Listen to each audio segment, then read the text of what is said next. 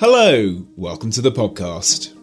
When you think of the Stasi, East Germany's infamous secret police, I'd take a guess that the first thing that pops into your head is the movie The Lives of Others, or the TV show Deutschland 83. Well, this episode of the show is going to change that. The Guardian's Berlin bureau chief, Philip Oltermann, has uncovered the true story of the Stasi's Poetry Club, a bizarre creative writing group that set out to win the Cold War with verse. It's the subject of his new book, The Stasi Poetry Circle. He joined me a few weeks back to tell me more. Philip, I have been telling people this week that I'm doing a podcast about the Stasi's secret poetry writing club, and everyone has found the idea both grotesque and slightly hilarious because there's something profoundly oxymoronic and weird about a secret police force that has its own creative writing club, isn't there? It is. I mean, that's uh, what originally got me going on this whole subject. I mean, it seems, as you say, it seems like something out of a Monty Python sketch or it sounds like a sequel to The Lives of Others or something. You know, the Stasi, a secret police that was famous for controlling freedom of speech and, and poetry, which has always been the genre that allows people to express their innermost thoughts and desires what attracted them to each other? How did the Stasi end up thinking that this is something they needed to do, that this is something they needed to spend resources on, and something they needed to run actually quite professionally? That was for me the starting point of the book. So, what was the Stasi Poetry Circle and how did you discover it? Now, you were already running your own poetry club at the time of a more traditional kind uh, in London, weren't you, when you came across this? Yeah, it was it was uh, something very haphazard it was a sort of point in my life where I was, I mean, I had a job, I had a career. I wasn't, I wasn't uh, in a completely existential crisis, but things were happening in my life that weren't going that well. And I, I sort of suddenly felt this urge to do something good, some charity work that I wanted to do on the side while sort of doing my uh, journalism career at the Guardian. And uh, I volunteered for for a couple of months at a sort of care home for the elderly in, in King's Cross where they sort of said, oh, you know, come around uh, once a week uh, for an hour over lunch and just you know entertain the people who who come here. You know, they just appreciate company. And I realized they didn't really have that much to offer uh, apart from an English degree. And uh, I thought, okay, well, let's just you know read poems. Uh, so it was something that I sort of I was interested in at the time in a way was I was enjoying the dynamic of this of this group. I was interested in sort of what people got out of poetry in a way uh, that it could have a sort of pastoral care function almost. You know, it could evoke memories. Anyway, that around that time, I then uh, I, I, left. At the end of that, I left. I left London to to go to Berlin for the Guardian to where I head up the Guardian's uh, Berlin bureau, and I'd come across the story of this Stasi Poetry Circle or the, the Working Circle of Writing Chekists, to give it its proper name, a couple of years beforehand. But somehow it came back into my mind and I realized you could find, a, you could actually order up a reprint of one of the anthologies that this circle had produced, which is called Wir über uns, äh, eine Anthologie der Kreisarbeitsgemeinschaft schreibende Tschekisten. Uh, you know, it's we about us uh, uh, an anthology of the writing circle of writing Chekists. So I, I ordered this up, uh, this little booklet, and um, it just seemed to be a, a, a, really curious story that I wanted to find out more about. And um, so I had the names of some of the people who were in the Stasi um, from this booklet, and I then spent sort of uh, more than five years tracking them down. Um, uh, I went into the Stasi records archive, which uh, is, you know, historically something that's, you know, very unique about Germany and the Stasi that they've opened this archive up and uh, not just the people who were spied on by the Stasi, but also media and historians can go in and look at these archives. So you need to get assigned a researcher who then helps you with the task. And uh, it took a long time, but I, I, managed to uncover quite a lot of, a lot more poems over the years. I found via various uh, routes found people who had been spied on by people in this circle and just to sort of amassed quite a lot of stories uh, that I've, uh, and in the end, what was in my head, originally a, a sort of short article became a book. To go back to your question, well, how did the Stasi come to have a poetry circle? Now, the records that I found don't answer that very clearly, actually. And to an extent, I'm speculating with, uh, I think, quite a high degree of certainty what, what, function that circle had. There's a sort of naive answer, or there, there's a, um, a quite banal answer. And that is that East Germany cared quite a lot about literature. It was certainly a state where the, uh, where the state or whether the ruling Socialist Unity Party felt it was in their remit to uh, shape people's reading habits. It issued all sorts of decrees over the um, the years that the that socialist East Germany existed that they wanted to to bring up the the percentage of people who read serious high quality uh, literature and they wanted it to be higher than than in the West. It had um, programs like um, you know every factory had uh, with with a certain amount of um, workers had to uh, had to have a library with a certain amount of books. It had a, a vision that was rooted in Marxist philosophy that wanted its citizens to be people who both worked with their hands and with their their brains. And one thing that I sort of discovered in um, and something I didn't know about, even though I'm I'm German. I'm, I'm i was born in, in West Germany, but something I had had no idea about really. Um, about something I've discovered through my research was just how how many poets ended up sort of having quite important political uh, functions or political roles in uh, in East Germany, and who sort of drove this this quite utopian, slightly sometimes insanely utopian idea that poetry needed to almost be as important as politics in, in East Germany. There was one poet, a formerly expressionist poet called uh, uh, Johannes Becher, who ended up being culture minister of East Germany, who who had this idea that in East Germany, poetry would have a what do you call a Großmacht uh, Stellung, the, the, the standing of a sovereign power. It needs to be equal to politics. One of the things that Becher's sort of uh, vision resulted in was a program that was started in 1963 after he died, which was called the Bitterfelder Weg or the Bitterfeld Path. It's named after the, the town where they had a, had a summit to come up with this program. But essentially it was the idea that writers would be parachuted into factories where they would run writing circles. So uh, the idea is that they would work in these in these factories, so they would be in touch with the working classes, but also the workers would learn how to write verse. So that's the sort of um, the naive interpretation or answer to why did the Stasi feel it had to have a poetry writing workshop is because every other branch of industry did the same. Becher believed that the sonnet wasn't a form of poetry ideally suited to express romantic love, but actually was ideally suited to express Marx's idea of dialectical materialism. Can you tell us a bit more about that? This is uh, something that just really fascinated me. I mean, I, he ended up writing a number of uh, uh, essays on the sonnet, and he had a, had this idea that the sonnet mirrored the structure of dialectics essentially so that that it, it, a good sonnet as the way he saw it came in three parts in a thesis antithesis and a synthesis.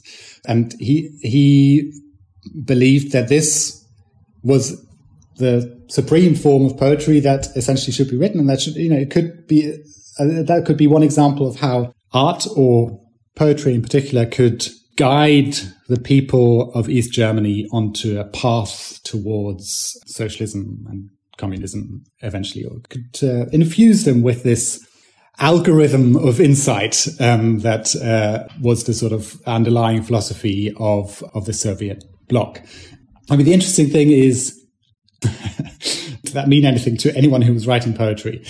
In the Stasi poetry circle, it did. I, I, mean, there was at least one poem in this original anthology that I found, which which is called Dialectics, and which sort of tries to do that. It's not a sonnet, actually. Uh, it doesn't meet the line requirements, but it does try to sort of think dialectically about what it means to be a, a soldier.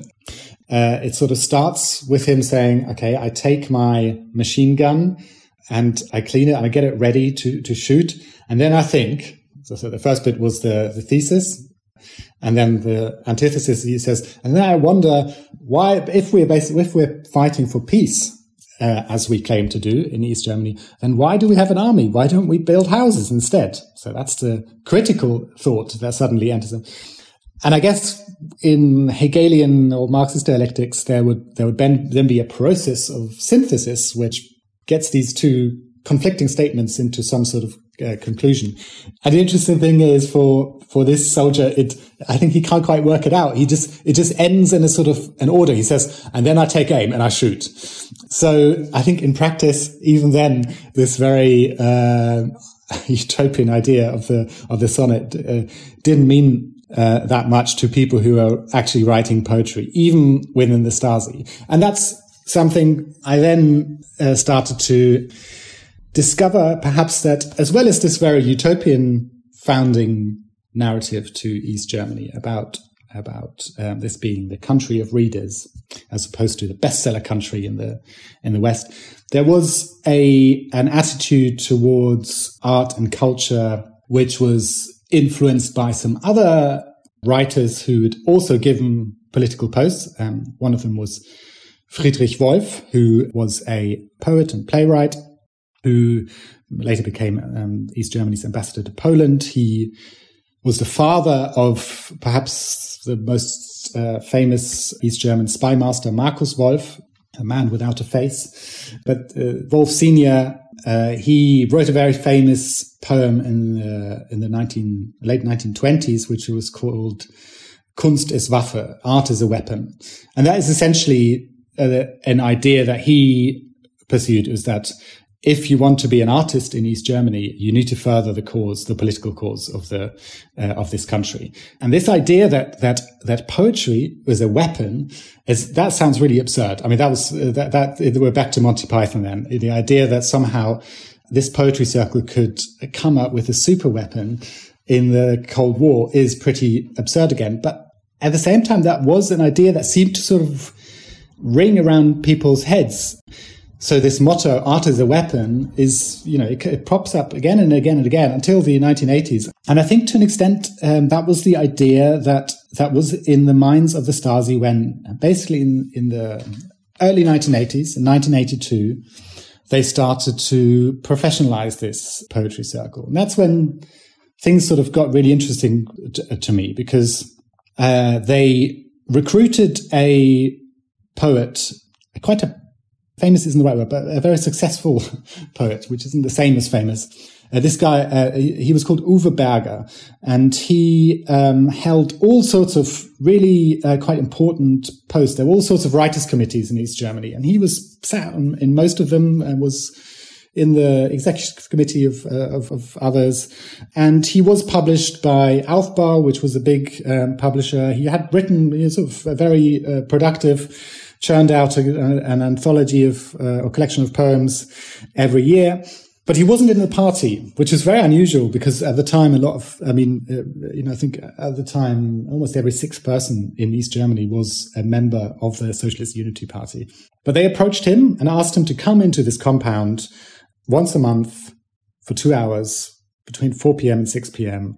Uh, to the House of Culture that they had there on the first floor in a room adorned with pictures of Lenin and Erich Honecker, the East German state leader, and taught them how to write proper verse.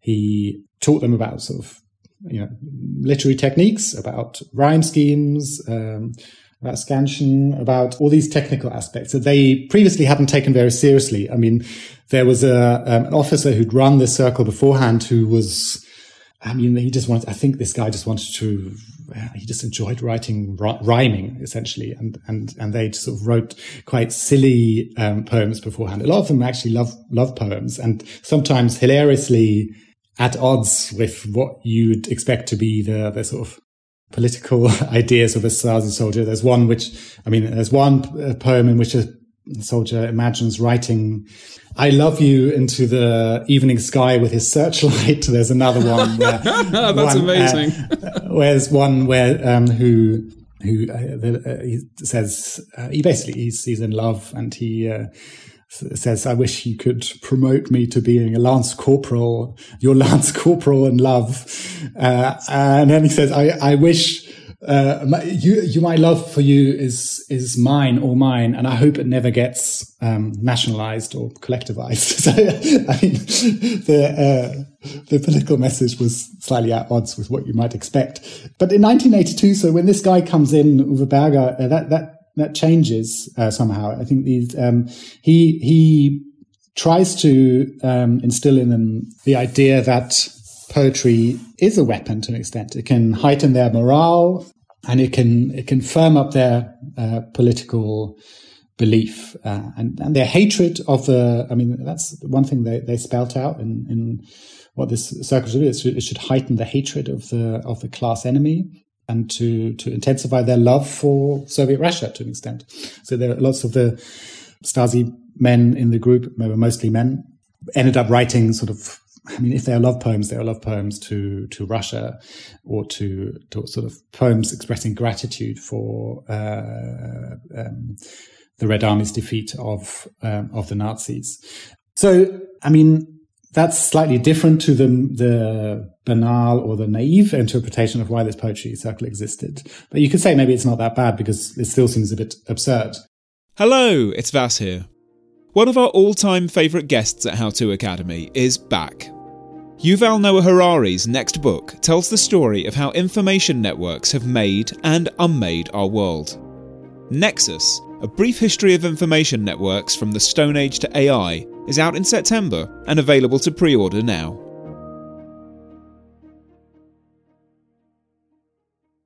Hey there, I'm Dr. Maya Shankar, and I'm a scientist who studies human behavior. Many of us have experienced a moment in our lives that changes everything, that instantly divides our life into a before and an after. On my podcast, A Slight Change of Plans, I talk to people about navigating these moments. Their stories are full of candor and hard won wisdom. And you'll hear from scientists who teach us how we can be more resilient in the face of change. Listen on the iHeartRadio app, Apple Podcasts, or wherever you get your podcasts.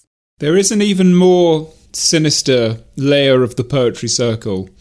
And this is the idea that the poets were being spied on by Berger, who was using poetry as a way of looking into their souls to see if they were good Stasi officers.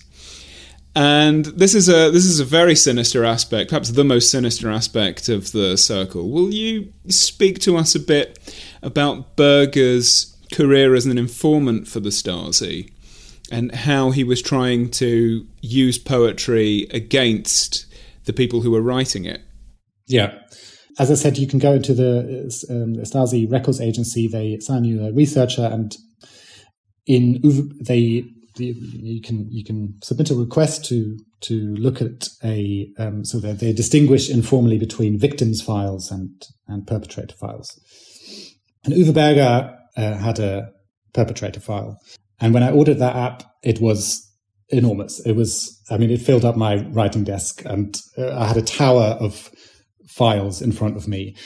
And it turned out that he had been an incredibly productive uh, informant on the East German literary scene, all the while, I guess, keeping people in the belief that he was apolitical because he wasn't in the party. Um, he'd been, he had a sort of backstory which made that plausible in that he was a part of the, you know, what in Germany uh, people call the Flakhelfer generation. So the, the very young teenagers who were drafted into, into to shooting down planes in the last months of the, of the war. Uh, and that generation, you know, another famous one was the novelist Günter Grass uh, the former foreign minister uh, Genscher, I think, was was also one. Um, a lot of them sort of uh, were traumatized by that experience because they're very young, and I think a lot of them became quite passionate Democrats as a result. And from uh, the way Berger sort of positioned himself in public, that people seem to believe that maybe that was the same case with him, that he didn't want to join ever want to join anything resembling a military organization again, even that was a political party. So that was a sort of alibi. And, and it was, I guess, an alibi because he was spying on, on everyone. He was, he, he wrote reports for uh, a period of uh, just over 20 years. Uh, he wrote um, reports on colleagues, friends. He asked to borrow uh, other writers' manuscripts and then wrote reports on, on their political content. He visited other writers or friends and told the Stasi what TV programs they were watching, what jokes they were making. And he could just um, sort of uh, put down and destroy his rivals with a stroke of a pen and accuse them of being bad socialists, uh, of being fat. Some of them he, he, just you know just dismissed as being fascists. I mean, that was became a sort of just anyone who wrote surrealist poetry was a proto-fascist, and um, uh, he had a very attentive audience in the Stasi who wasn't schooled in this stuff. I mean, the um, they were very attentive to to anything that uh, that Uwe Berger uh, wrote to them. Now, Uwe Berger, I mean, he he he's dead. He died shortly before I started researching this uh, this subject, but he wrote a memoir uh, after the fall of the wall, and he does acknowledge that he worked as an informant. He doesn't. Sort of, he makes it sound like a very some very minor. Um, some, and he said, you know, I didn't proactively approach anyone. I just occasionally sort of, he makes it sort of sound like opinion polling. And he certainly, uh, he then says, um, uh, you know, in the, in the eighties, I just had enough, you know, I'm just, I was a, I was a man, I was interested in beauty. I could not uh, burden myself with these, tiresome uh, chores anymore uh, and, and these negative aspe- aspects of life. So he, he asked the Stasi for a meeting and he basically says, I want to quit being, uh, working as an informant. And they say, okay, in return, can you run this Stasi poetry circle for us? That's how he makes it sound in his memoirs. He makes it sound as if that was the end of his career as a spy. It turns out that was not the case. He, and that was, I mean, to me, that was the, the bit where this story of the Stasi Poetry Circle became a sort of like a parable or something, because uh, there was a beautiful reversal as the Stasi spies started to learn how to write poetry. They ended up writing things that were not, and they didn't want to write weapons in verse form. They wanted to write poetry is always ambiguous. It's always in itself, it asks questions uh, that um, or it, it teases you. It it it gets at sort of uh, uh, ambiguities. It it's about holding two ideas into in your head at the same at the same time. So at that point, when they start producing poems that are more and more ambiguous, Uwe Berger's instincts kick in again, and he starts write filing reports again to uh, to the superiors at the Stasi about the people in this circle. Uh, now, supposedly, uh, the Stasi was not meant to spy on its own officers. But that's clearly then, to me, it's pretty evident that, that was a function that uh, that's something that made this poetry circle attractive to the Stasi. That it was a way to to monitor its own staff and particularly the quiet ones. I mean, that's something, and that's something that's evident. You can prove it. Is that that's how the Stasi thought about poetry circles in general, because it had not just in branches of industry, but also in youth clubs and so on. It set up or encouraged the setting up of, of poetry workshops, uh, and it in many of them, the people who ran them were informants. So that's something that I found out from talking to to you know, people who weren't in the Stasi, to, to, dissident writers, that they they all had this experience of, of their local poetry workshop, that which was a sort of honey trap for creative minds, for people who thought laterally, who, uh, who I mean, you know, it's worth saying that a lot of them were socialists, but they didn't quite believe in the socialism of the state and they were sort of, you know, um, there was something dangerous about these people because the Star- Socialist Unity Party was a party that claimed to have the ultimate authority on the, the meaning of, of what um, Marx what Marx said, what you know, um, or, or, Lenin's writing, they they sort of wanted to hold an authority, so, um, uh, because they didn't have an authority from elections, which were rigged. uh, so um, it was a sort of literary authority they had, so anyone who was uh, skilled at reading against the grain was therefore highly dangerous. To finish, will you tell us the story of a woman who was everything Berger pretended to be a, a genuine rebel and a genuine poetic talent? Yeah, it was a. This was a, a woman that I mean, just to, as a short preamble. I mean, I, I thought it was very important in a way when writing a book about the Stasi and a book about the Stasi, which is a lot of it is, is uh, was about what's happening inside the Stasi, which I did find interesting, and I think it's something that sometimes gets has, has often been overlooked in a way that the Stasi became this incredibly scary. Uh, well, I mean, scary they were, but this incredibly um, efficient organization, which I think the closer you look at it, it, it wasn't always efficient, and it's sometimes been sort of built up this as this merciless bogeyman when uh, when actually there's some interesting cracks. But nonetheless, I thought it was it would be problematic to to only look at the Stasi itself. But I wanted to. I was interested in also looking at the people who were the victims of uh, of the Stasi, and uh, I came across a, a woman uh, called uh, Annegret Gollin, who was a, a, sort of, I mean, yeah, she was a, a genuine, uh, she was someone who, who would have fitted this idea of what the Stasi, uh, East Germany was originally about, and that she was just a, someone who wrote instinctively. She just wrote poetry all the time, and she um, she wanted to become a librarian or work in a in a bookshop, but I think because she wrote she just, you know, she was like, I think if she, you know, she'd be a sort of a rapper now or someone, uh, if she was alive, uh, well, she is alive, but if she was young today, she's just sort of writing what was in her head all the time. And often that was provocative.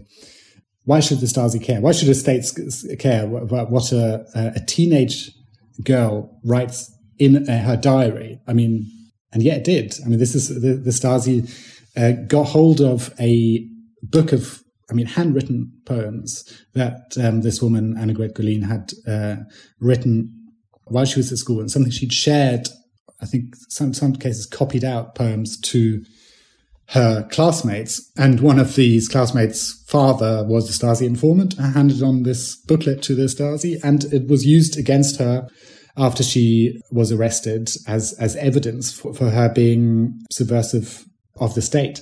And she had to she was questioned by Stasi officers in prison about the meaning of these poems.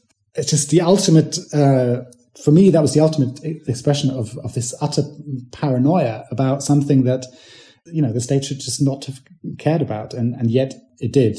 Uh, and I think her story is, uh, she was the, for me, she's the sort of, even though she's not, you know, she's not, she's thematically directed, linked to the Stasi Poetry Circle as a sort of counterpoint. She wasn't, didn't directly come across any of the individuals who were in that group. But to me, she's sort of the uh, the, the, tragic hero of, of, of, the story because she um, she wrote poetry uh, in a very uncompromising way and and refused to allow her art to be instrumentalized by by politics, which is what happened um, with with East Germany in the end, in spite of its initial hopes. Philip, I will never think about creative writing classes the same way again. Thank you so much for joining us on the podcast. Thank you very much. This episode of the podcast starred Philip Oltermann and was produced and presented by me, Vas Christodoulou. The editor was John Doughty, and the series is made by me and Dana Outcolt. If you enjoyed the show, leave us a review on Apple, Spotify, or wherever you get your podcasts. Until next time, Thanks for listening.